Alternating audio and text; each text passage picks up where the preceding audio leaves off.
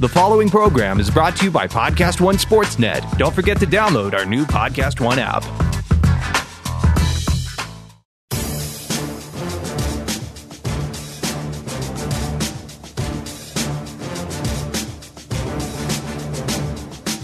Welcome to RJ Bell's Dream Preview. Weekly winners from his Wise Guy Roundtable. Broadcasting from the pregame.com studios in Las Vegas.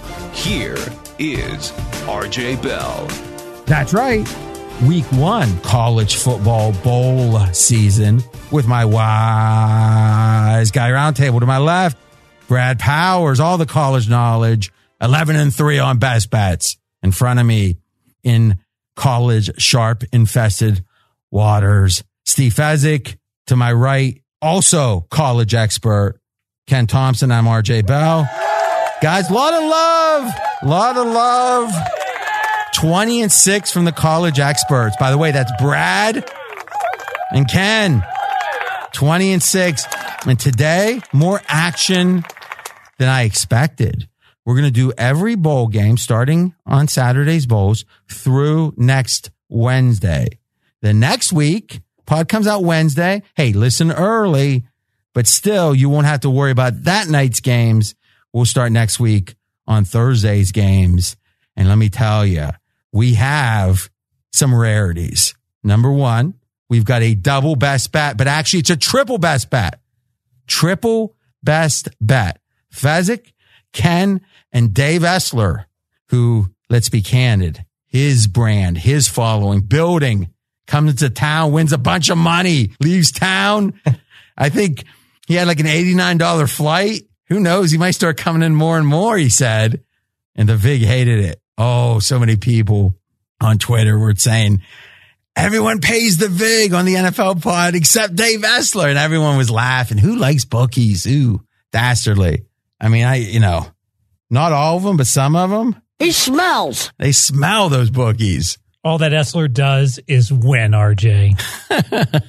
it's funny because, because, uh, uh, Maddie was going like, Oh, it, it's like it doesn't even make sense. His handicap. And it's like, yeah, not to your Vegas, you know, not to your, it's like the great line in Sicario. Great movie. Mm, Have you seen Sicario? Yes. Great.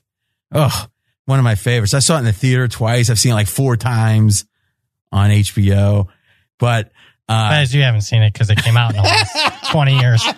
but Benicio goes, what you see and what I tell you, it's not going to make sense. I think it's what you see isn't going to make sense to your American eyes. And the idea that from, you know, and we all know this, it doesn't matter if it's America, it doesn't matter what country it is. We all have a perspective. And even within the country, obviously different perspectives, but we have the perspective and the perspective is something let's see the way to say that, that, that it doesn't, you know, it's funny. If you think back to some of the atrocities in history, right? And obviously we could think of many. Do we think all those people were evil and like somehow we're great, but they were evil? No, right? It's, it's, it's that at the time, all the things they saw and everything, that was the best they could do. One day we might look back and say the fact we're eating fruit is some atrocity and we not understand that fruit feels pain. Who knows? Right. And would we, like we would say, never occur to me. And I don't even think we can fathom what it was like to live 2000 years ago or whatever. And, but it, to me, great, but either way, great movie, Sicario. But I love the idea that the Vegas echo chamber and, and, and the, the fact, quite frankly, that Essler's out of it and he's willing to say, Oh, you think this is square? Or, oh, you don't agree with this? I don't give a care. Let's go. Showtime! Woo! First game. Oh, I don't, I think I teased it, but I didn't mention it. So we had the triple like and another rarity, a best bet crossfire. Brad Powers, Steve Fezzik, mono e mono. Utah State, North Texas, our line, Utah State favored by eight. Ken Thomson, you like the total. Yeah, I like the over in this game, RJ. It's going to be the first of five bowl games coming up on Saturday. But a Utah State team, if you haven't seen this offense, you're going to have trouble stopping it. I know Matt Wells has gone off now to Texas Tech and they'll go with an interim coach, and it's always a concern in a bowl game. Uh, North Texas as well. Mason Fine, a guy that's going to uh, go up and down the field. I think this game's going to be very high scoring, and I just think, uh, you know, defenses are going to be a little bit looser. Uh, it's just a game that I looked at, and right away, I didn't want to take a side. I looked at Utah State initially, and then North Texas they haven't lost a game by more than eight. Spread was eight. So I said, you know what? Let me focus in on the total. I looked at the total and I said, you know what? This game, I see this game being in the low 70s. All right. So under the total. And what's the best current number right now? 67. All right. I'll check that. So, Brad, why don't you jump in on the total and then jump to the side? Little indifferent on the total. Although I'll say this, not I'm not as afraid to play. It's a relatively high total in the bowl, 67. Uh, not afraid to play overs early in bowl games because there's not that significant time off where the offenses sometimes can get a little bit stale because So let- the time off affects offenses more. it does, in my opinion, especially in today's day and age, because everything's so precision timing with a lot of these pass offenses. So if you're off two weeks instead of four weeks, big difference, in my opinion. Now, Fez, do we, cause usually when there's rust phenomenons, uh, crowd enthusiasm phenomenons, we tend to emphasize the first quarters. Do you like the idea of late bowl games, uh, looking to play under first quarters? I do, and I also like the fact that oftentimes RJ bowls are higher scoring, especially the early bowls. So what happens if you sometimes What is that because of lack of, sometimes there's a lack of defense requires the most effort and there's a lack of effort on D? yes, and these are these aren't So hold on. Is that right? yes. Okay. Explain, expound upon that. The biggest games, oftentimes the teams bring the biggest effort. The game means everything, and defense travels in that situation great. Whereas sometimes on offense, when a really big game, you're tight, you're nervous. Think about the Super Bowl in the first quarter when the game starts. But by the time, but the early bowls, I think, are much more. I hate to call them exhibition games, but I don't see that mm. same level of effort. And so what happens oftentimes, it seems like I'm always reading an article two weeks into the bowl season. Oh, all you got to do is bet over and you make money. And then all the late bowl totals start to inflate upwards. And that's the time to be contrarian and play under in the later bowls. So think about that. A couple factors that make you think under in the later bowls. Number one is the idea of nervousness. These are big games. Number two, big games mean intensity on defense when it matters more. Whereas if you know for sure, but neither team's going to be intense, you want to look over because it takes more intensity to play defense. And then lastly, the idea of rust. So those are three things that all point to overs later. Uh, or I'm sorry, unders later. You guys agree with that? Yeah, I do. Okay. So Brad, you on the side, you lean North Texas. Uh, yep, lean North Texas here on the dog. I think number one factor for me is the interim coach for Utah State. In this case, it's a co-defensive coordinator. Utah State, no chance for this co-DC to get a job as far as the Utah State head coaching position goes. Utah State's already hired their head coach. So in my opinion, you might get a little bit of a substitute teacher effect here. Matt Wells has gone to Texas Tech, has taken a co-OC and a co-DC with him. So all that loss of man hours, negative impact, in my opinion, on Utah State. Therefore, I lean North Texas. So why not alike? well, because I, I mean, in all honesty, could have gotten a much better number. Uh, The sharps have been over this one. Opened eleven. I mean, could have gotten ten for a few days. Now at eight, it, I mean, it's pretty much all about the number, RJ. Okay. So this is, and, and again, that's the catch 22 with these line. And we said it, right? Bowl games move more than any other sport. I would make the case. Um, part of that I think is driven by the amount of time, you know, but we've talked about it. So if you like something, you've got the ability to play it early, play it early. And, and I also think this is a macro point is with line moves that are major. It's almost like you can't play either side. So Fez, think about it. This game opened at 11, North Texas down to eight. That means the pros looked at it at 11, said, gimme, gimme, 10 and a half, gimme, gimme. Now, different pros, maybe we can debate who's taking, you know, if you take the eight and a half, why you, why didn't you take the 11? Okay, fine. Sometimes it's going to be those syndicants want so much money on it. They're willing to take the lesser numbers, right? If I know a line should be 20 and the line's four, I'm going to bet it at four. I'm going to bet it at four and a half. And, but usually 99% of the time, the line's not that far off. So maybe let's start with that question. Who's taking eight and a half? Cause no, no recreational batter's taking it. Yeah, these are all pros. And I think So who's taking eight and a half? I think pros that have been betting the NBA, they've been betting college basketball, they're betting the NFL. We, we think about in terms, RJ, sometimes that we're just doing one sport. There's a limited number of hours in the day to do all this. And some of the, the I think the sophisticated pros are just getting around to doing First of all, I would make- football bowl betting. I would make the case sophisticated pros aren't betting multiple sports. Oh, I think they are. I They share you're, You're handicap. Okay, so they're not. So if that's the case, and and your college guy says the uh, Sunday night the the bowl lines come out, he says North Texas plus eleven. You gonna wait a couple weeks to bet it? No. So the only way waiting makes no. Bet it now, damn it. Now. Hey, it's me, Fez. what was that? It's like he knew it sounded bad, so he went for a Mountain Dew real quick. They're like, get these. vo- He might start doing steroid injections in his vocal cords or something. I mean, the, the freaking dude can bench 200 pounds, but he, There's rumors I'm on the roids already. well, you would love those rumors. That's the kind of rumor you'd like. But the point of fact is the guys, it only makes sense they're just getting around to college if they're handicapping all the sports themselves. Yes. And I mean, as you, I think, very wisely approach it, you've got your kind of uh, market reading you do. You've got a few spots you like to play. But otherwise, in college football, you're listening to Brad, you're listening to Ken, you're listening to your private sources, and then you're interpreting that, right? But you're not handicapping the games. You're not originating the games. Except for there are exceptions, but not very many of them. Yes. So again, I'm going to ask you who that's winning, and maybe these are the duct tape shoe guys, right? And they're not winning, but who's winning and taking eight and a half? Not very many people. Yeah.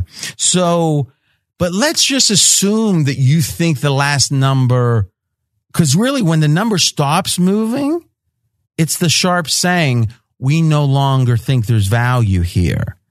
Now, in theory, if there was no VIG, you could make the case that plus eight and a half has value and plus or minus eight has value. Because if the line's supposed to be 8.25 in between the two, you could actually, you know, very small value at plus eight and a half and minus eight, right, Fez? Yes. Plus, plus eight and a half goes overtime and you can't lose. Yeah, yeah, that's a good point. Um, now, to me, the fact that you got to bet the minus 110 most of the time, some people have minus 105s in some spots, but let's say generally 110. What do we call break even in college through like this corridor of 10 to 8, a point and a half, right? It's got to be more than that. I don't think it's profitable to lay seven and a half and take nine and a half. Eight and nine don't land enough. right. So that's even more the case. So let's call it generally a point and a half, but these are some dead numbers. I- and again, you know this better than me, Fez. So that means for you to think, okay, the sharps batted all the way down to eight. So they thought eight and a half was profitable to lay 110, a plus eight and a half. For me to lay 110, line's got to get to what? Six and a- Seven. Seven? Seven. Yeah. So it's one of those things when a line moves a lot, it's hard to be, bet the last number, but it's hard to go the other way because you're now fading at minus 110, a half a point away from when the sharps just laid it. Right. Mm-hmm. So the weird thing is with a big line move, it almost makes the game unbettable. Do you agree with that? I agree. Now, in the NFL, and I think even in college, like if this baby runs to six and a half come game day, a lot of the recreational batters and the, the half sharps aren't going to say, Oh, it could have been 11. They're just, Hey, I like the dog here. And look, the sharps are on it. You know, I read something today that blew my mind. It was an interview with a sports bettor in Jersey. And they were asking him, you, I sent you a, a, a screenshot of it Yes. And why don't you explain what, what he was saying about uh, line shopping lines? They're saying you don't really need to shop lines. You just need a book that lets you buy half points because Oh. you can get the same line as anywhere in the world. So why would you need to shop at multiple books? Now, Oh, wow. now listen, we can sit and judge and all that, and and and I'm sure there's people in a lot of you know there's people looking at Brad's outfit right Oh, yeah. now Yep. and saying you know like designers in LA laugh at. We all got our expertise, but I think it's important to remember the market in general has a vast majority of people it's not thinking like we are, and that's why I really believe if all you get out of the dream preview is every half point matters, shop lines, you know, that kind of thing. All the others, that's 80% of it. It really is low. You know, make sure you don't bet too much per game. Don't bet too many TV games. Shop your lines. That's 80% of the value. And you know, one thing I want to bring up to people because I get this question all the or time. maybe more than half, but yeah, I think half or more. clients ask me this all the time. I'll give out a release at plus five, say, I really like this game. And then the line goes down to four and a half. And some clients have asked me, Fez, I should get your number right. I should buy that half point up. And I say, look, it, I think it's fine. I, I give, I give a price sensitivity. It's fine to play this plus four and a half, lay a dollar 10. What you can't do is to buy a half point on a crummy number like five that doesn't land very often and pay an extra 10 cents. Yeah, I mean, listen, they are selling you, except for the rarest of exceptions, they are selling you half points at a premium. So think about it like anything else. I want to buy this pass to the buffet and it's, I can go the whole month for, do the math. And if they're selling it to you at a premium, you don't buy it. If they're selling it to you at a discount, buy it. Right. And if a number, the only thing I, I don't even know if there's any set. Does anyone sell seven for a dime anymore, Fez? Yes, in very rare places. Because that used to be very common. And you know, some some the place I know of, it lets you buy onto the seven and not off of the seven. Their logic being RJ, oh well, if it lands on the number you'll push, you won't win. Well, and actually, you think about it, if you can avoid, but in a weird way, that's more valuable Because you because save you're, you're saving a 10, dollar yes. ten instead of instead of winning a dollar. And back in the old days, there So, so just to be clear, buying on to three is worth slightly more than buying off a three. yes, and buying onto an integer is almost always better than buying off of an integer. Yeah. So listen, if you're not buying seven for a dime or you're not buying three for 20 cents, which is anywhere doing that now?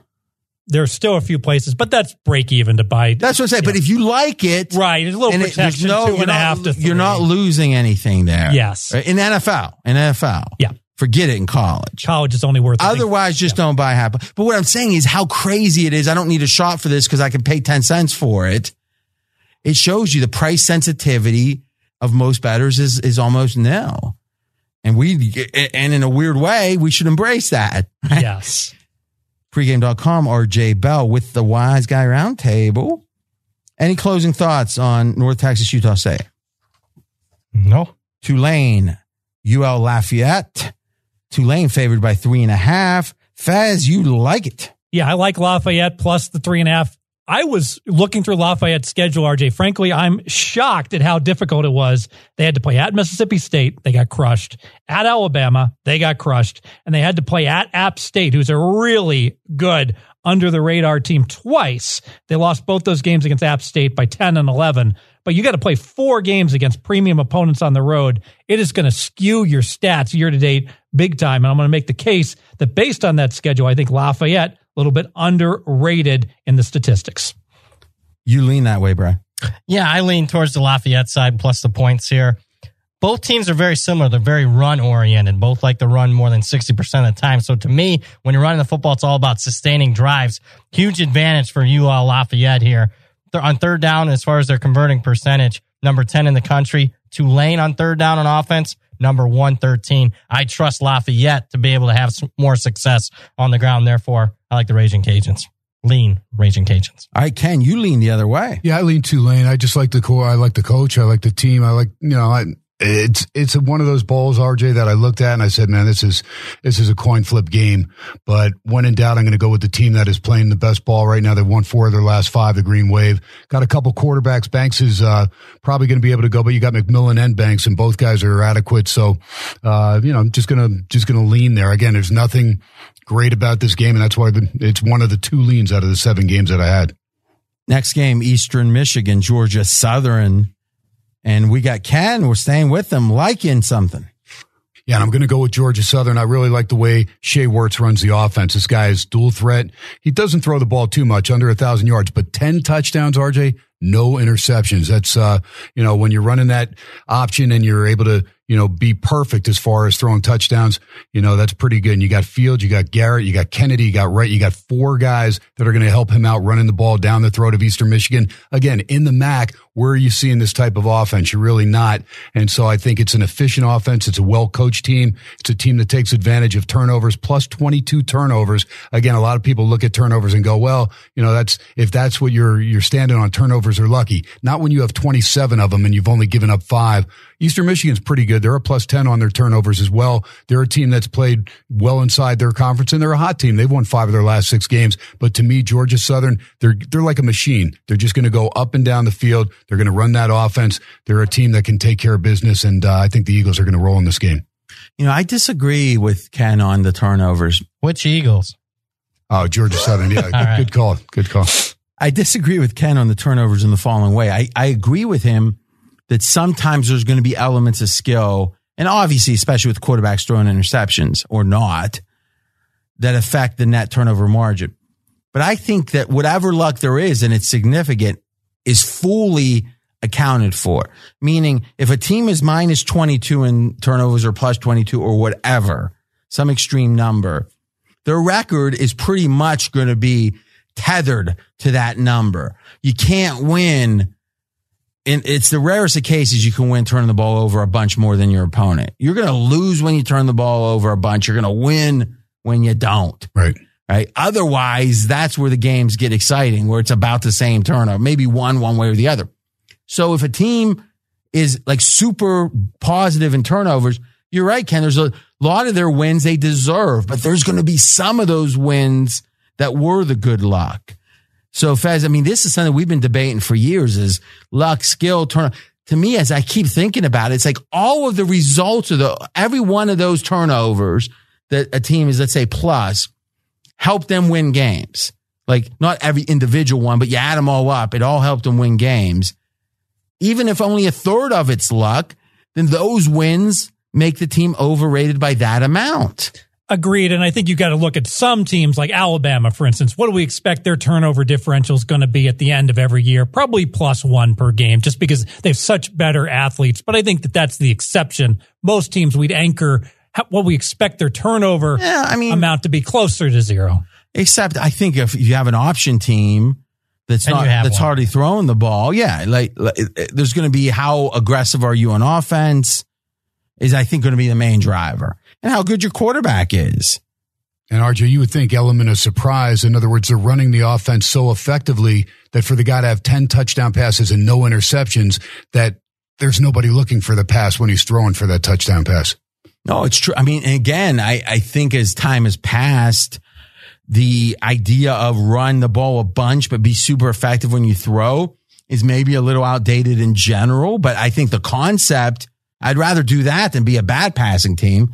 It just strikes me the best passing teams are better than the best running teams these days because the rules are tending towards making it easier to pass. Yep. And I do think, and again, not that I'm a ma- uh, an expert at this, and Brad, you know a lot more than me, but just the seven on seven stuff. I mean, we're getting to the generation now where these kids have been playing football 12 months a year and throwing. I mean, think of what practice was like in football. Like watch the movie. If, if you're in your 40s or older, you've probably seen it. And if you're younger, it's on cable a couple times a month. All the right moves. All right. What was it? Six two stack monster is how much were they passing in those practices? Right. Rifleman, how much passing time did he get? Right. And I mean, just knowing with me growing up, there wasn't a lot of passing going on. Now they're passing all day, all night. It's like the kids think of soccer. Why isn't America great at soccer or the U.S.? It's our kids aren't walking down the street at eight years old with a soccer ball. And in Brazil, they are.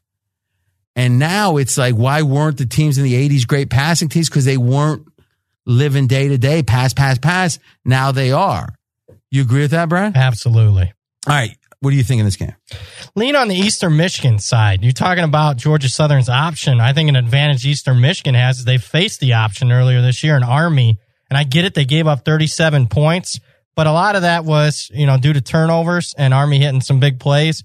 But really, when you look at the main factor in stopping the option, looking at Army's rush stats, Army only had four yards per carry. It sounds maybe like a lot. That's actually second lowest total for Army this year in their 12 games. So Eastern Michigan, for the most part, did the job in stopping the option. Now you got extra time to face an offense that you already saw this season. I'm going to lean on the Eastern Michigan side and the turnovers. I do think make Georgia Southern overrated. How do I know that? Here's a nine and three team that's getting outgained on the season. To me, you know, say what you want. They're not going to commit as many turnovers because they're not throwing. But I still think, generally speaking, Georgia Southern's overrated at nine and three. Let me right. let me ask you just one question: Who would you take on a neutral field? Would you take Eastern Michigan or Appalachian State? Well, I, I mean, obviously, I'd take Appalachian State. Okay, well, Georgia Southern did away with their uh, great defense. Oh my! So, so I mean, there were plus four so, or five turnovers in the game, and Appalachian State so, playing a backup quarterback in his first game. Why is that not part of the game, RJ? I don't get that. What game? If you take four or five turnovers away from one team, evidently you're creating the turnovers. And, and listen, get it. Backup quarterback in his first start. Get out of here. Well, first of all, Brad I, you know what? you know that I'm what, making this a like. You want to make it a like? We'll get a bet. Well, right first now. of all, let, us get something. Hold on. Ken is like so in the yeah. right here, right? Not about the handicap. I don't know enough to say that, but Ken's here liking. That means it's an, inv- he's inviting any one of us to bet him. There we go. There we go. There's some balls. I mean, I was going to play the suspense with Brad. But he finally had some ball. I mean, you can't be that adamant his pick is wrong and not yeah. bet him. It was almost like you were just redeeming yourself here. Oh, yeah. Do you know who's quarterbacking for Eastern Mich? Tyler Wiegers. You think so? Because Glass uh, Glass might play. So I just I didn't know that both quarterbacks are listed as uh, Glass was actually and and he would be because he's a dual threat. He would be the guy that probably gets it if he's uh, able to go. Fair enough. So what's your point? no, I'm just saying he doesn't even know who's quarterbacking for a team he's betting on. Then, then in but, a weird way, you got to give him more credit. Why? Because he's got balls. Well, you put it as a lean, and then he's just doing it just because I just because I don't know, just to argue, and then he gets. I don't know. you know what it could be? Is Ken's a little behind you on your best bets? And and maybe it's only because he has two games more that he bet. We both have. I'm, I'm nine and three. He's eleven and well, three. Which so, is better? You well, can give two when, best when did he get? Week. Yeah, so he must have well, two, two bets. With, yeah, I mean, no one's mad at you over it, but come on, he does have the better record, and I think I love it. I love that these guys are twenty and six and they're fi- they're fighting to be number one. It's a beautiful well, because, thing. because the West Virginia game that I ended up giving out at three and a half was two and a half on Tuesday, I guess. I and then that's the only thing. Otherwise, I should be ten and two. There you go. We're good. I mean, usually Fez gets that music. you know, you know what this is like? This is like when you have two thoroughbred brothers like one brother's a year older and they're both like, you know, the, and, and they're just competitive. They're going for the same girls. They're going for the captain of the football team. And who benefits? In that case, the dad, he gets his boys competitive. In this case, it's the listeners. All you out there, you got Ken grinding. He's got like 20 pages of notes. Brad's grinding and they're all part of the fan. In fact, this is the perfect time I had a little special coupon ready. Let's do it right now. Here, here we're to, here's what I'm to do for you guys in honor of the intensity of these guys and how much, how optimistic I am about their college bowl season. All right. So we got a bowl package up right now. Now this baby comes down on Friday. Let me confirm that. Give me one second here. Yeah, through Friday. You can get every pick from Ken Toms. Everyone through the bowls, 149. You want Brad Powers, 149. I'm going to do two things for you. I'm going to put them both together for 249. Get Brad, get Ken, get them both. Every pick, 249. And I'm also going to give you a coupon Bowl 10, B O W L 1 0. So all caps, B O W L, the number one, the number zero. 10 bucks off of anything. So if you just want to cherry pick a pick, get it. That's fine. And if you want to take advantage now, imagine this. You're getting 50 bucks. First of all, the 149 price goes up Friday. This is like the early bird, early bird. Now you're getting 50 bucks off that if you get both of them. The guys that went 20 and 6 in front of you, in front of the world. And then you can get 10 more dollars off or use that 10 for anything. So bowl 10 on anything, $10. Get Ken 149, get Brad 149 or get them both 249. That's how daddy tells the boys, good work fighting hard. no blood, no foul. All right. Anything else in this game? Next game. Oh, Brad, I had a question for you, an open question. Back in the day, handicapping 101 was quirky offenses aren't as effective in bowls because the opponent has time to prepare. Are there any quirky offenses left other than the option? Meaning, since almost everyone is some type of spread, Mm. and if they're not, they're pro set. So, Yeah, maybe Washington State Leach a little bit, but he's still just a variation of the air Yeah. raid, right? pretty much. Other than the option, no really quirky offense I- left. But in general, part of your handicap here, if I heard you right, was Eastern Michigan had played the option this year. Yep. And they have extra time. Yep. So in general, compare that to a midseason game where you don't play, haven't played the option this year and usually don't every year. Let's say it's out of conference or whatever. And you only have one week to prepare. Two ends of the extreme on prep. You're like, that's why I bet it. Good luck, Ken. Well, first off, Ken's the one that came. You're the one that came in with a weak, a limp listed, a limp wristed lean. I need So- an extra like. Next up, UAB, Northern Illinois, UAB two and a half.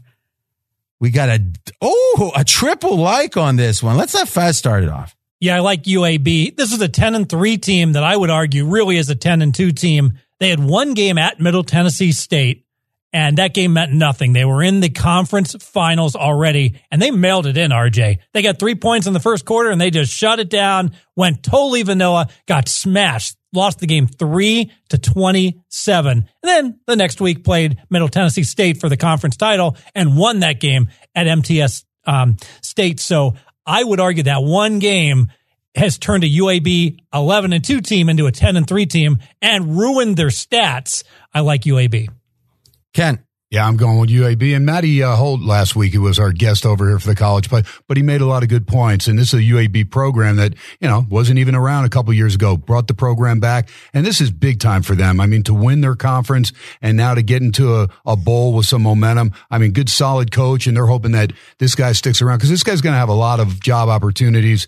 And, uh, you know, I just, I just like the way this Blazer program's going right now. Northern Illinois, when I watched them play in the MAC championship game, look, it was one of the most fortunate comebacks against a, a dynamite Buffalo team that really gave the game away. Buffalo was up 29 to 10, squandered an extra point, and it came back to bite them. They end up losing the game down the stretch and uh, a game that they should have had. But, you know, Northern Illinois, they're known for defense. We saw them going to Provo, a 7-6 game against BYU. I think they're going to have trouble scoring against UAB. I think UAB is going to take care of business. I like it a lot. now was this Matty Holt's early pick? This was Maddie's early pick, yes. And it was his best bet. Yep. So this is a quadruple best bet. Brad Powers. Yeah, I like UAB. And to me, it's more of a fade against Northern Illinois and their head coach, Rod Carey. 0 and 5 straight up in bowl games, 0 and 5 against the spread. To me, I get it five games, small sample size. But the margin is so significant here that Rod Carey might just not know how to prepare his team for bowl games. Outscored by 25 points per game, failed to cover the spread by 18 points per game. None of those five games were they within a touchdown of the spread. I'll fade him again here. Give me UAB minus the two and a half. Like, Okay, now is this a situation?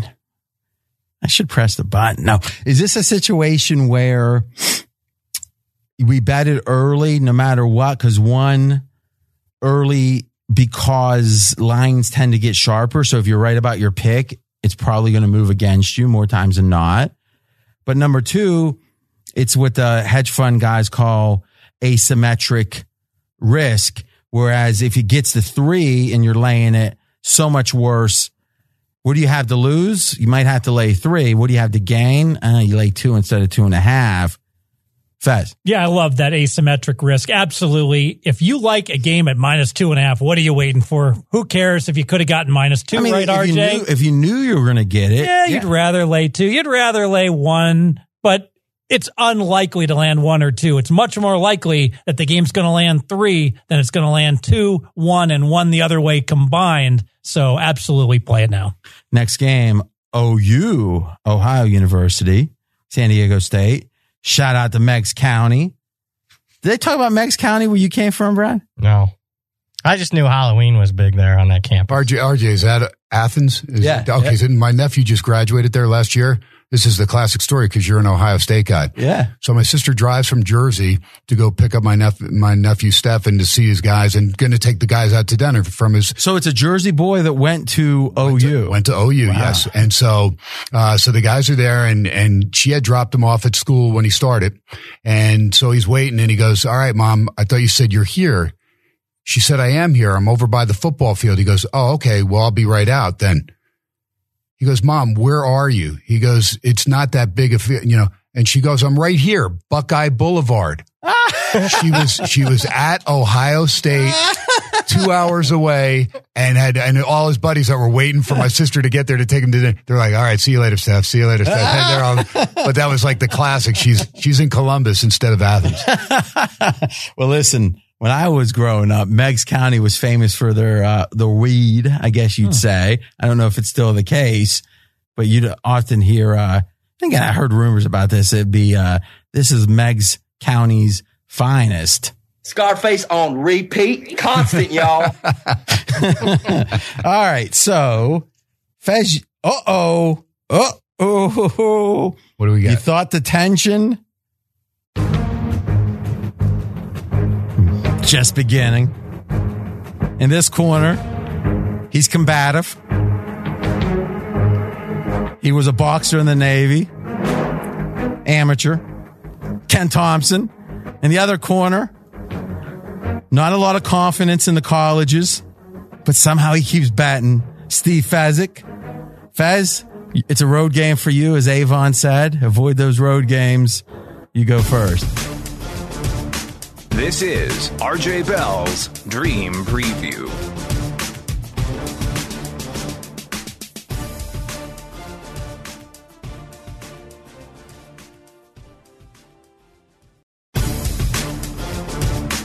Now back to RJ Bell's Dream Preview. I go first, and I like San Diego State, and I do have a lot of confidence with this pick. RJ had a little conference. You might want to start handicapping soon. Let's do it. So San Diego State has held every opponent all year long to 31 or less points. They have an enormous edge on defense here. And look at the schedule this team has played at Stanford, Arizona State, at Boise, at Nevada, at Fresno. Some really good teams. None of them have had great success against that San Diego State defense. Contrast that with the Ohio defense, which gives up 26 and a half points on average. The two toughest teams Ohio played all year long.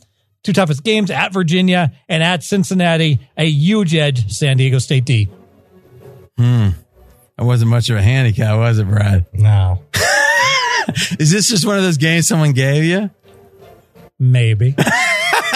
I feel a lot better about that. Ken Thomson. Here's the thing with San Diego State. Their offense is an absolute joke. Doesn't matter who quarterbacks, whether it's Agnew, the freshman, whether it's a senior and Chapman, they rely on the running game. And Juwan Washington missed some time. Jasmin stepped in. They have one receiver, Trevelyan, that's pretty good, 27 yards a carry, but he, or uh, a catch, but he only has 22 receptions on the year. This team struggles to score. So their defense might be good, but you got to score points to win. Enter Ohio with a solid quarterback, a dual threat in Nathan Rourke. Guys rush for 13, He's thrown for for 22 more, and then you got dual threats in the you got two guys in the backfield, Ouellette and Irons. These guys over 2,000 yards and 20 touchdowns between them. Papi White will be the best athlete on the field, and I know Juwan Washington's good, but Papi White's a dual threat. This guy can receive it, he can run it. They've got Meyer, Odom, and Cox. I'm telling you, this team, Ohio, they will score points. And Solich has been there. Now he's not the greatest bowl coach. He's five and nine, but at the end of the day, I like Solich. I, I respect Rocky Long, but I think this San Diego State offense is probably the worst that he's had in uh, probably the last decade.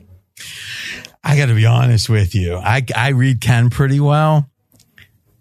I don't think he's so confident right now. I'm very confident, RJ. See, but now he's saying he's confident, Ah. which makes me think he's not. I, here's the thing. I, I promise you that I, I well, I, I, I hit the hit the buzzer, man. no, no, the buzzer. listen, listen, Ken, I will say this, Ken. I have a couple options here. Okay. One, if I want to put you on tilt, I would wait and say, Brad, whatever you say, I'm going to, if you go against Ken, but I know what he's going to do. So I would just do that to put you on tilt. I usually want to put other people on tilt. Yeah, no, I'd be. I don't interested to see particularly what wanna Brad- put you where- on tilt. No, I'd be So- to see where Brad is. Uh, So- is so on let the me game. ask you a question. interested. Yeah. Unless, if you ask me nicely, I won't press the button. Otherwise, I'm going to press it, but I'm going to let you decide. No, I, I, I, I want you to do what you want to do, RJ. There you go. Oh, oh, I thought, Brad, you were reaching for the button. I might. I, I I don't. I, I will. I will take Ohio against San Diego State all day and twice. Well, on you've got 400. Okay, well, if it's six hundred, I don't care. I mean, it doesn't matter. It doesn't matter. Go for it. My God, I don't think you guys have watched San Diego State. Malachi Crunch. Oh, I know I haven't watched it. I know exactly. I don't That- think. that's the best bet of the year. and, and I know Fezzik hasn't watched them, so it's- All right, Brad, bring us home. Yeah, I'm going to be on the San Diego State uh, side, obviously. Here's what I've seen from San Diego State, Ken, and I agree with you. Offensively, terrible this year. And where do we see that show up? When San Diego State's laying points, they can't extend margin against anybody. In fact, San Diego State 0 and 8 as a chalk. Last I checked, they're getting points so here, Ken. And what did they do in the underdog role this year? Cover against a very good Fresno State team. Beat Arizona State outright. Arizona State's pretty good. Win on the blue turf in Boise with that pathetic offense outright. The one thing Ohio does really well, run the football. Well, that's San Diego State, uh, San Diego State's strength on defense. Number four in the country in run defense. Give me the Aztecs. We're buying them low. One and six against the number. Last seven games close the season. We're buying the Aztecs low. losing Thank to you. UNLV at home. I mean, talk to me about San Diego State. This is a team that played their best ball early in the year. So good luck, you guys. All three of you are going to need it. You know what I love though is that there's no vig. Like to me, when you're laying the 110, everything's got to be right. Here, if I just think we have a plus 102 edge, it's worth betting. Absolutely. And a little line move projection. I'm do more of this obviously in the NFL than in college football, but I would be very surprised if this spread doesn't drop from three down to two later in the week. Mm. Now, is this be, is this because you're giving it out right now? No, that would just be a, a blip on the on the great um, I line move I don't know. overall. Ace But Rothstein was a hell of a handicapper. RJ, I I'll tell you will. that. I was so good that whenever I bet, I could change the odds for every bookmaker in the country. Ken's like, I'm going to scream. I'm going to, Ken is going to like scream over the Ace Rothstein? Are you kidding me? that's my Gonna drop. talk over De Niro and Casino. I will just Get say outta that here. I'll I'm have a- glad I got bets against you now. I think I'll have a little better uh, crowd participation as well. Trust me, people will make the trip from Ohio U. I think there'll be maybe seven or eight people from San Diego that are going to go to Frisco, Texas. That's what's fun about the no vig though. And, and guys, that, I don't know. How would people do it? I guess just get with your buddy. Like, I guess I could replicate this experience.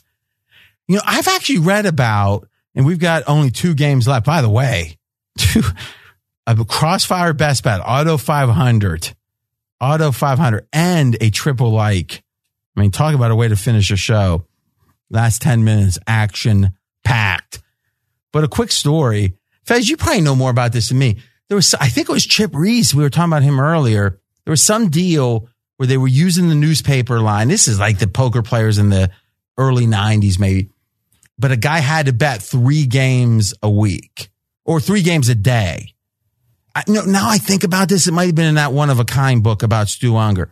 But the theory was that the the the guy it was some they were playing with no vig, but it was uh but Stu had to bet three games a day. So the, the the theory was on one hand there's no vig, but on the other hand you got to play a little more volume, and it was a trade off. Well, if there's no vig, you could play the whole board though.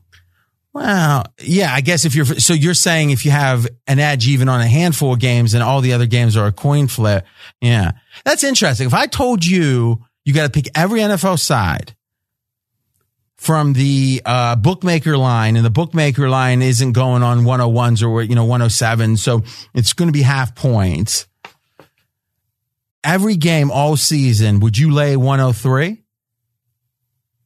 Yes, So you could you could beat 103. but not 105. See, that's interesting. That is interesting. So I something we got to brainstorm on. What could some of the listener? Because in theory, maybe they could just do it blind. Is you got to pick five picks amongst these. Maybe we'll put the games out we're going to do. You know what we could start doing next year? We could put the games out we're going to do like on Monday, and then other groups can start having their fun where they all got to submit five picks before Wednesday to each other right? So, I guess in theory, there'd be a impartial third party that would receive them. And wherever there's the overlap, you've got to bet and you bet each other no vig. So there's 15 games. Let's say you got to pick five. You're probably going to get two. If you have like three or four people playing, you're going to get, you know, five, five crossovers a week and make it for whatever you want. It could be 20 bucks. It could be, You're making a case for why a betting exchange could be enormous one day. Yeah, but you know what? I was talking to a guy that understands the European stuff, uh, but better, you know, in my, from what I can see better than anyone. In fact, I'm, I'm going to give him a little shout out here in a second because he runs a business too. He knows Matty Holt and, uh, he's a famous poker player. This guy actually won at the time the WPT. Uh, it was the biggest prize pool in the history of poker. And, uh, his name is Martin de Knijff, K N I J F F. How would you say that? Kniff? Kniff like Knish from Rounders. Boy, you, you, I mean, it's like you're like, you know how like a grandfather when you just hope they understand what you're saying. And then if they say something like, uh, yeah, he, uh, he's Italian. It's like, boy, I'm hungry for pizza. It's like, there's like a, there's like a vague connection. And like, why, like, why would you say that? Because the name sounded the same. Yeah, how many names start Knup? Knup Knup.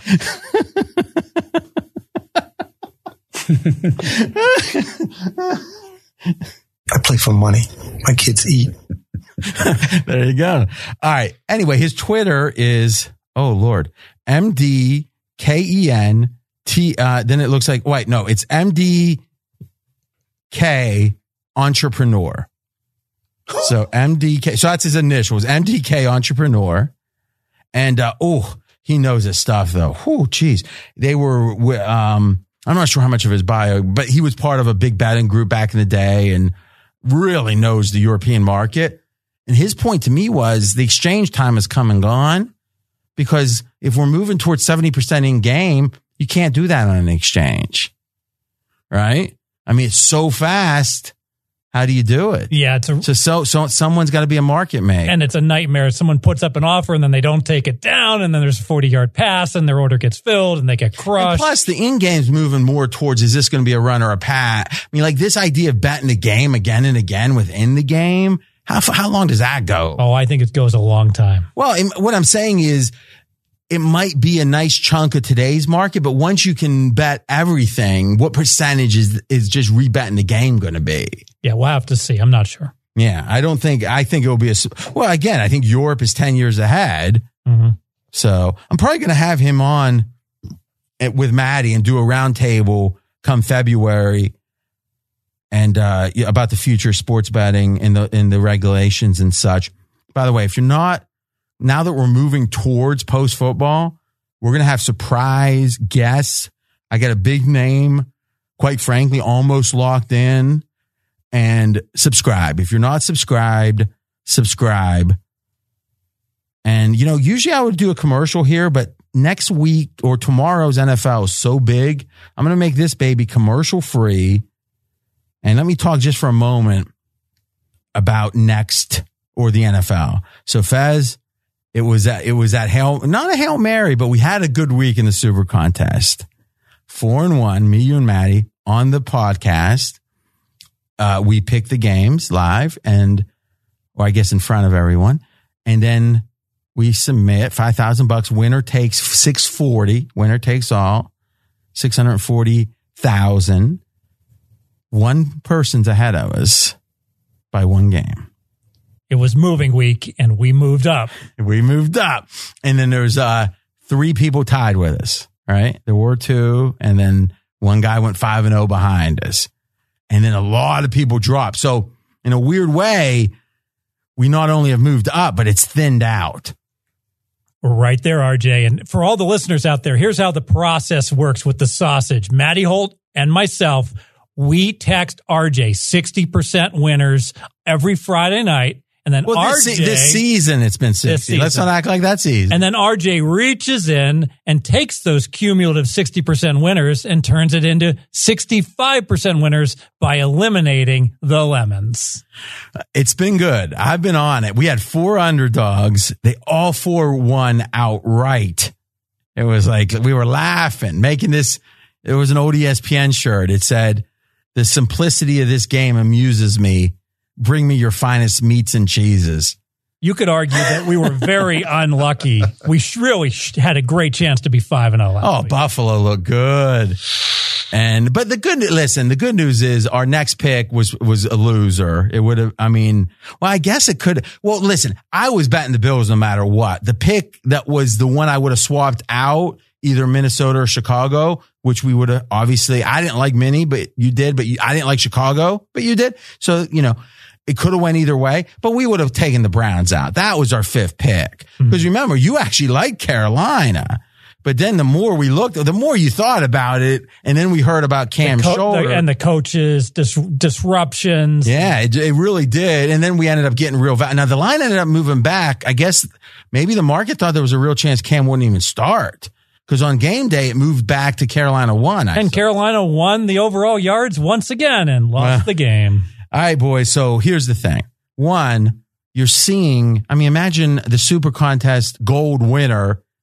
And right now, and the rumor is, and we'll see, I'll tell you tomorrow, one of the online sports books reached out and they're going to put up odds on who's going to win this because we're involved, right? Because, you know, there's a general interest, I guess. And from what I gather, I think we're going to be favored, even though we're one game back. So that'll be fun. We'll announce that tomorrow if it's out. But also, we've announced this before 25,000 cash. This isn't Tony Soprano style. It's going to one of my company. 25,000. We're throwing a Super Bowl party. And here's the way the invites are going to work. The invites are going to be we're going to give it out on podcast. We're going to give it out on radio, give it out on Twitter. You go to a specific thing and there's going to be a set amount of tickets, but it's going to be in the thousands. I mean, think if we have a thousand people, we're spending 25 bucks a person, right? Do the math and Super Bowl party here in Vegas. So if you live in Vegas, uh, easy enough. If you're coming to the Vegas for the Super Bowl, easy enough. If you're thinking about coming to Vegas, this is that incentive. And obviously there'll be a bunch of weeks between win- us winning it potentially and the Super Bowl. So Fez, we're going to the Super Bowl and Brad, uh, for Fox.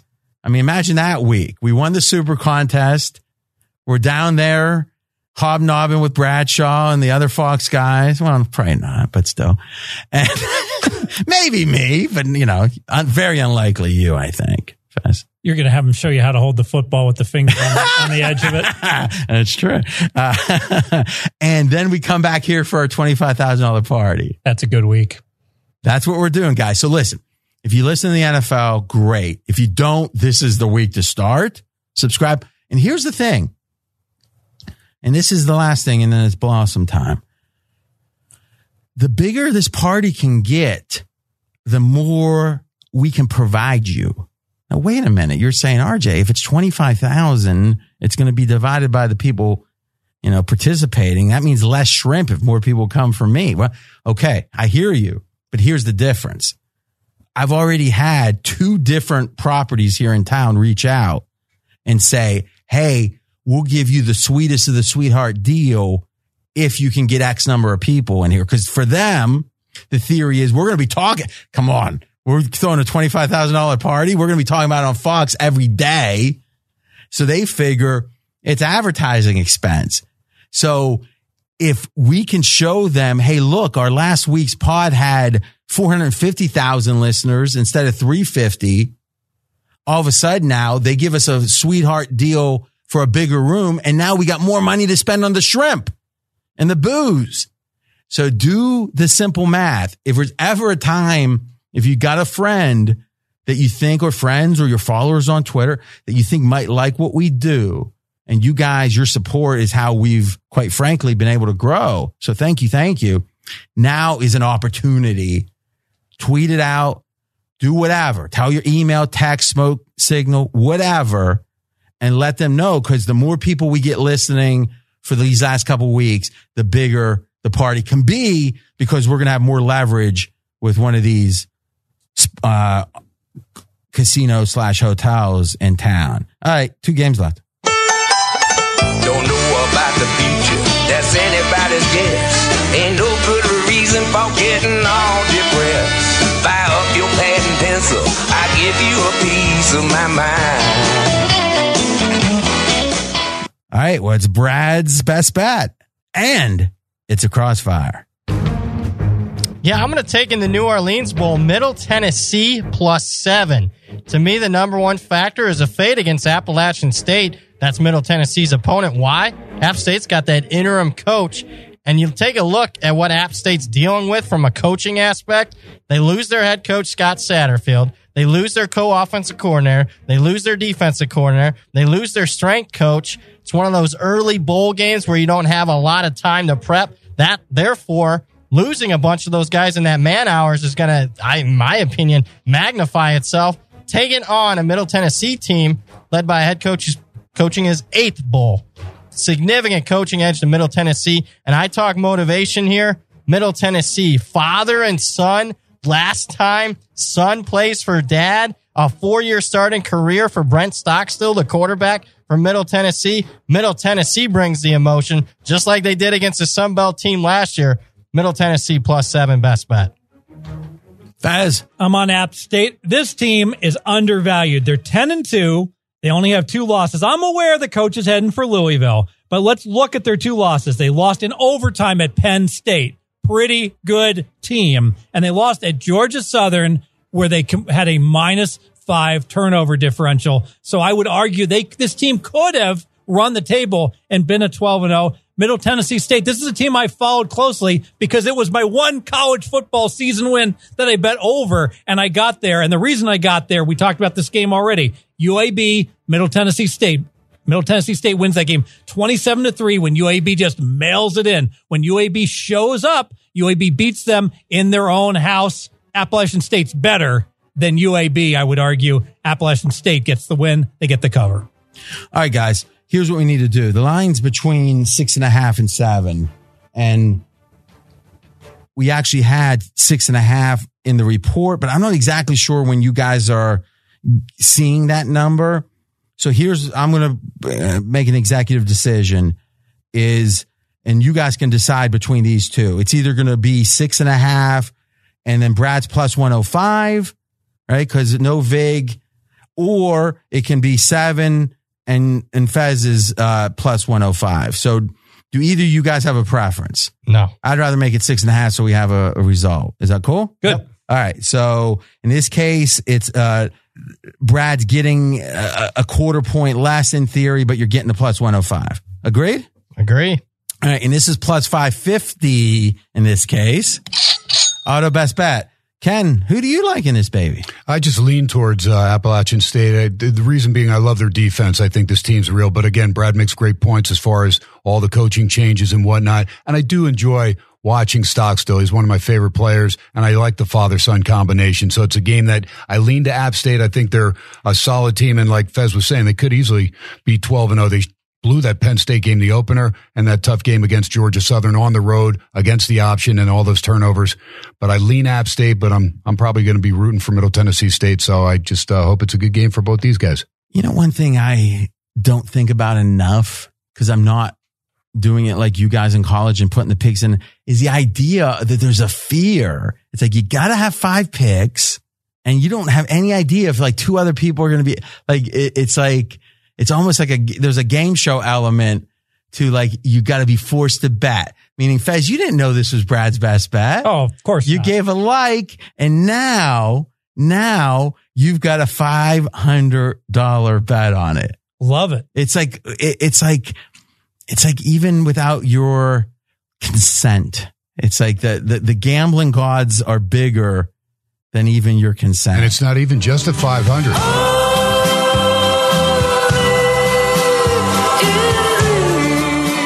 What were you saying, Ken? I was going to say it's not even a guaranteed just 500 because RJ could turn around and press the green button himself. You are so right. That's the only edge. I, I mean, let's be candid. I'm, I'm talking about swimming in sharp waters here. I don't know any college. I'm just reading people's eyes. You're the I- poker I'm player. like playing a poker Exactly. game. I'm playing triple draw low ball and I don't even know the rules. All right. Any closing thoughts? All right. Last game. And last game actually is one of those, like we said, best bet triple likes. Oh, wait a minute.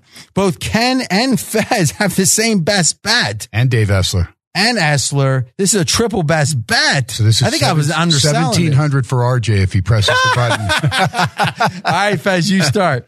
All right. I, I think Fresno's awesome. I'm sure the other guys are going to talk about that. So let me talk about why I don't like Sparty and Michigan. Uh, I'm sorry, why I don't like Arizona State here. And it's all about Arizona State being overvalued. They went four and one in close games. And I want to talk about one game in particular. RJ, if you rec- recall back in September when it was 100 degrees, Arizona State beat Michigan State at midnight Pacific time by the time that game ended. And that win against Michigan State was so about the schedule, so about the situation, and their luck continued all year long for Arizona What State. was the line in that game? The line on the game was Sparty minus three, I believe. No, mi- like minus six. Didn't it drop all the way down? You're just making stuff up, man. Sparty was Sparty was favored by less than a. I think it was like seven and a half and it went to six. yeah, it went down to six. But the, Okay. the, the so, and they won the game. Arizona So State the market won said six. Arizona State won the game I'm guessing at six, you didn't bat it. Because well, You would have, exactly. So even at six, you could have got more down. You said, no, thank you. That line seems No, I think I would have even bet it back. Well, then. why didn't you? back, There was it no the best- hypothetical? it was the best bet back in September where I was betting against Michigan State. But what I'm saying is, it's one thing. This is what I don't understand with you. Maybe you're right. The line, all things equal, should have been seven and a half Arizona State underdog. And then because of the situation, it should have went to six. But when they win the game, they still won as a six point dog. Well, I think the factors weren't. It wasn't priced enough. How what a big advantage that was. We talked about that game. Brad, were at those length. numbers right? Close four and a half.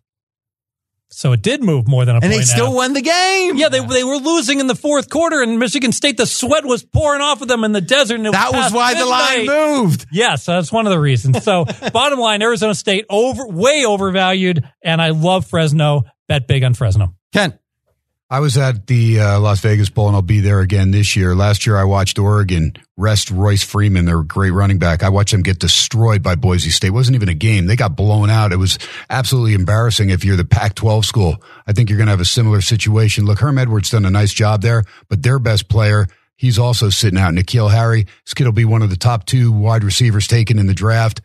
Without him, Arizona State's going to be in trouble. He's their guy that really stretches the field, takes pressure off a pretty solid running game in Eno Benjamin. But without him, I think Manny Wilkins is going to be under duress. And Fresno State, they're, they don't make mistakes. I mean, Ronnie Rivers, Mims, pretty good wide receiver, uh, pretty good running backs. The wide receiver, KeeSean Johnson, will set a Mountain West record with one reception for the most consecutive games with receptions. Jared Rice, keep an eye on this guy. He's another Kelsey type for the NFL. This kid will play at the next level. He's big time. He was key in the win against Boise State in overtime that helped them get to this game. I think Fresno State rolls. They got a heck of a defense led by another guy that'll play at the next level, and Jeff Allison, 121 tackles. He'll lead the way. Wilkins under duress. I think Fresno State rolls by double digits. All right. Ken Thomson. Okay. In a second, we're going to have Brad. He likes the under. So an actual like on the total, but this is the third of the triple best bet. Dave Essler. College football bowls Saturday. I like Fresno over Arizona State, and here's just some of the reasons to like the Bulldogs. Fresno State brings 27 seniors to this game, two years removed from a 1 and 11 season, going for a school record 12th win. It matters to them. The Fresno defense hasn't allowed more than 20 points but once this season.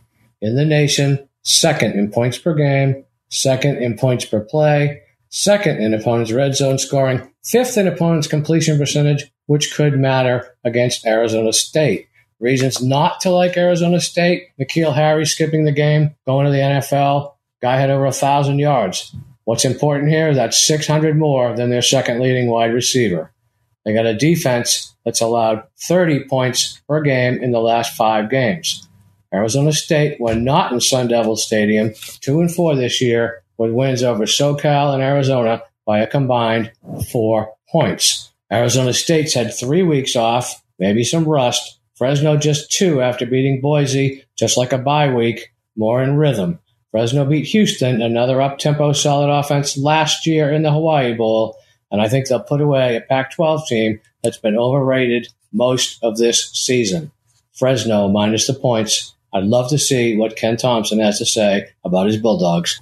Well, we know now triple best bet. And guys, that's the beauty I mean, we're doing this stuff a week ahead. We're doing the, uh, you know, the advantages of their late releases. And if you just look as hot as the boys have been, the college experts this year, the idea that, I mean, just long term, it's unequivocal. The late releases do better. So this offer, and it bears repeating, is there's a coupon bowl, B O W L 10, 1 0. Use it on anything. That's good through for, uh, Sunday, and then through Friday, this special 149 for Brad or Ken, or 249 for both. So you're saving an extra chunk there, extra $50, plus you're saving your 10. By the way, Brad or Ken had a historic number of buys when we put uh, out one of his packages, maybe six weeks ago now.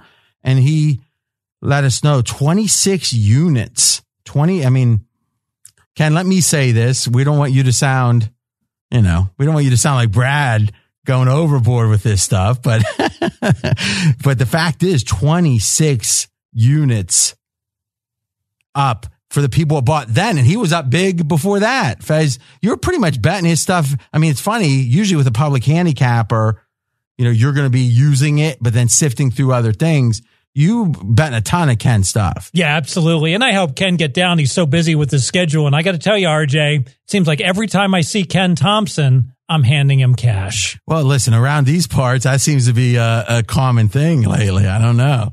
And somehow Fez is winning. Like, it's crazy. It just shows you the ebbs and flows of sports betting. Okay, Brad, first of all, you lean Fresno. Why not a like? And then tell us about the total you do like. Uh, it should be a like on both. I just prefer the the total more than the side. So actually double like. Like Fresno State, the boys have talked me into it, but still prefer the under. Why Arizona State? Ken mention it. N'Keal Harry, the wide receiver out. I really concerned how Arizona State's going to manage points against a very consistent and a very good Fresno State defense. Number two in the country in scoring defense. Another couple points on why to like Fresno as well, uh, uh besides the under. First bowl game for Herm Edwards. How does he pre- prepare his team? Something totally unique to a guy that was coaching in the NFL. Yeah, but there's another decades. there's another side to that, which is he's a master motivator, mm. and the ability to motivate in these early bowl games matter. Can motivate his best player to play in the game. Yeah. Now let me ask you the last question for me.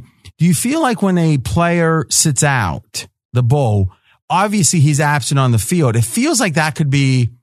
Uh, a demotivator throughout the team. It's like our guy, like one of our, our brothers in arms isn't here. Yeah. It was, Ken brought up the great example. Uh, Oregon's running back sat out this very bowl game, Las Vegas Bowl last year, and Oregon didn't come to play. They didn't even feel like, and weren't motivated at all. Quick question. We don't like Arizona State. We like the under. Should we play the Arizona State team total under 25 points? Yes. All right. Any last thoughts, Brad? One other factor I do want to mention uh, Fresno State, Vegas, a lot of distractions. Fresno State played here earlier this year. Arizona State never plays in this town. Listen, Brad, this is when he shines. He shined the whole year. Follow him on Twitter at Brad Powers seven the mysterious seven. One day we'll find out. Fez, you can follow him at Fezzik Sports, F E Z Z I K. Me? His Twitter handle is at RJ in Vegas. And remember, guys, check in the NFL. It's uh, could be history. Talk to you then. Thanks for listening to RJ Bell's Dream Preview. Catch the Wise Guy Roundtable each week. College football released on Wednesday, NFL on Thursday. Don't miss any winners. Subscribe on Apple Podcasts or wherever you listen. Visit podcastone.com and download the Podcast One app. Have a question for RJ? You can contact him directly on Twitter at RJ in Vegas. Live the dream with us each week.